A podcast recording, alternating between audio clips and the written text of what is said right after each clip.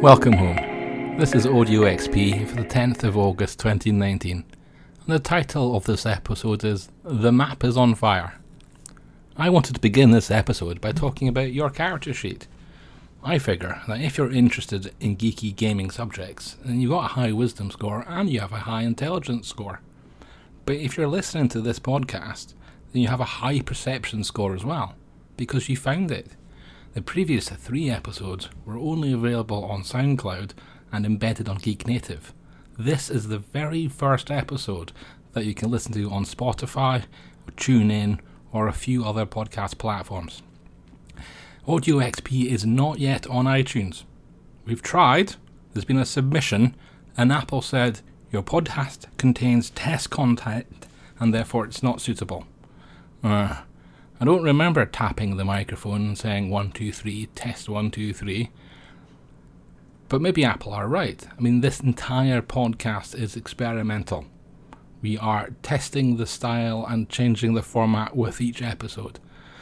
If the last episode was about exploring through fire forests, then this episode is a continuation of that. In fact, we're now so off the track the map has caught fire. By the way, Fire Forests is an idea I've stolen from a book called Hyperion by Dan Simmons. It's a, a bit of a sci fi, uh, a thousand uh, Arabian Nights style book with stories within stories. And the first story within the story is set on the alien planet of Hyperion, where a brave, adventuring Jesuit priest has to cross through a forest with alien trees that sprout electricity and fire. That priest kept on experimenting until he reached his destination. So we'll do the same thing. We'll keep on testing and changing the format, and we'll keep submitting to iTunes, and we'll see what happens. The first story in the podcast also happens to be about maps. Imagine being the publisher of the world's most popular role playing game. Imagine then the next edition of Dungeons and Dragons being hugely successful, waking the internet up, and reclaiming its throne. This is what happened to Paizo. For a while, Pathfinder was the world's most popular tabletop role playing game. And now, Pathfinder 2 has just been released. I can only Im- imagine that they're under a lot of pressure and have a lot of expectation as well. What they did at Gen Con was publish a two year roadmap of what the future of Pathfinder looks like. And this was a good idea. I think this is exactly what their fan base needed to see. It is a promise that the game is being supported and there are more books coming. It's also visibility and stability and predictability, possibly things that attracted people to Pathfinder in the first place.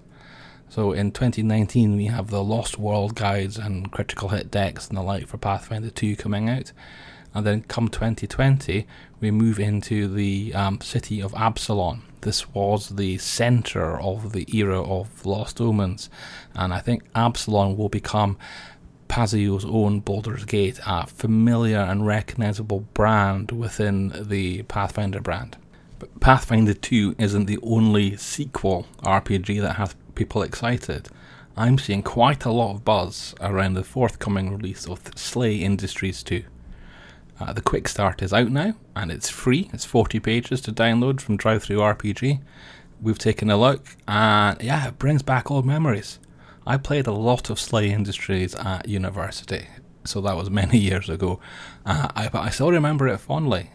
The game is set in a city called Mort, where it rains all the time, and you players are operatives. These are law enforcement agents for SLA Industries who are sent in against the monsters that grow in the sewers, against terrorist organizations, and very often against serial killers. Now, serial killers are a big part of Slay Industries. They are reality TV. They are the TV spectacle that stops people grumbling about the harsh unreality of life and and distracts them with headlines and glare and gore. What I don't remember so clearly about SLA Industries is whether it's a World of Darkness esque setting where people put their heads down and they go about their daily business and believe it can't happen to them, the the serial killers, I mean, or whether it's a more of a cyberpunk setting where people are hanging around in gangs on the street corners, and there's neon, and there's nightclubs. In my head, I always relate more to uh, sort of Glasgow on a rainy winter night where you've forgotten your bus change and you're wondering how you're going to get home, and you have a dangerous walk ahead of you. The quick start doesn't have much on the setting, so I'm looking forward for this refresher in the second edition when it's finally released. I think, though, there's only one setting I really worry about running in, and that's any historic setting. My concern as a player at the table will pop their hand up and say, It didn't happen like that, and then I've ruined everything. But I might be a worrywart, I might be a bit of a coward. So I spoke to Jameson Proctor and Kimbra Vanry, who have a Kickstarter out right now, a, a game called Feast of the Dead, which uses D&D 5e mechanics in a North American 17th and 18th century setting. And we asked for some tips and tricks on uh, how to make historical settings more more manageable for, for DMs. Two that spring to mind are character backstories and period snacks. So the idea with character backstories is if your NPCs and your characters have um, important and relevant information attached to them, then it's easy to remember. Uh, it focuses the player's attention, and, and, it's just easier for everybody to get it right.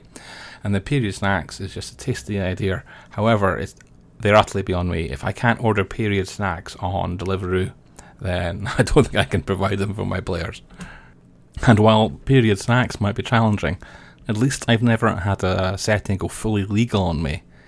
And that's what's happened to Wil Wheaton do you remember Titansgrave, The Ashes of Valkana? That was a role playing world that Wil Wheaton created himself. And it used, I think it was the first to use Green Ronin's Fantasy Age system. And it was a show on Geek and Sundry. Uh, you know, players included, included people like Hank Green and Laura Bailey. Now, the contract Wheaton had with Geek and Sundry was $50,000 to create the setting, produce the show, edit the show, host the show, and 50% of any of the profits thereafter. Now, because it was a prof- profit related deal, it was important that he was involved in the decisions that the producers and the promoters made. Now, Wil Wheaton alleges that Legendary went ahead and struck a, a number of deals and that there should be money with those deals, but he has not been able to have a look at the books so he cannot verify whether or not he's been given his 50% or not. And the implications eh, are that not very much money has been transferred and that they are withholding money. And so he's taken it to court. Now, my first reaction when I heard this was hold on, are you not suing yourself? But of course, I forgot that um, Geek and Sundry, only about two years after it was founded by Felicia Day, it was sold to Legendary. Uh, that's a good business deal by Felicia Day there because that's a, a, quick sale. They had about 1.4 million fans in YouTube at the time. So this isn't, as far as I understand it, Wil Wheaton suing himself or Wil Wheaton suing Felicia Day. This is Wil Wheaton suing the Hollywood powerhouse that is legendary. And I've seen already on Facebook many people supporting for that decision.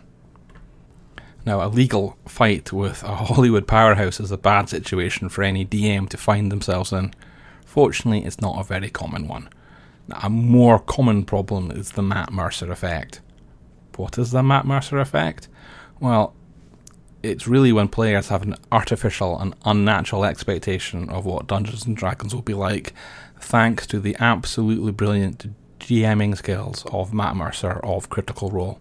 Now, Critical Role, if you've not heard about it, is probably the world's most popular Dungeons and Dragons live stream and podcast. It's done by professional voice actors, so no wonder it's uh, awesome. And they've been playing together for, for ages, and so they're very good with one another, and very comfortable and very natural.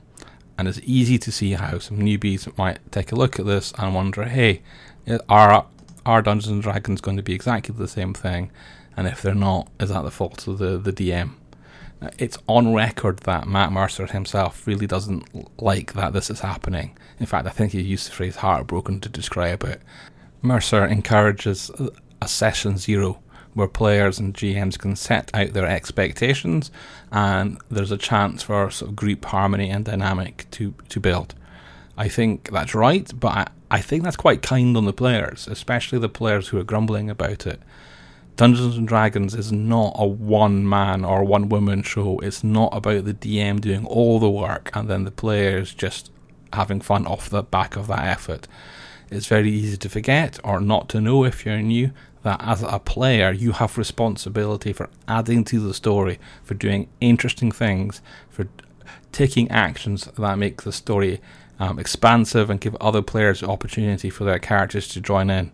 It's very easy to be a bad player, a player who shuts down options, a player who doesn't create scenes for other people to interact with. And the critical role team are good players. They their characters do interesting things and they create opportunities for the rest of the gaming group to get involved. And if that sounds a bit heavy for you, then I recommend D&D memes.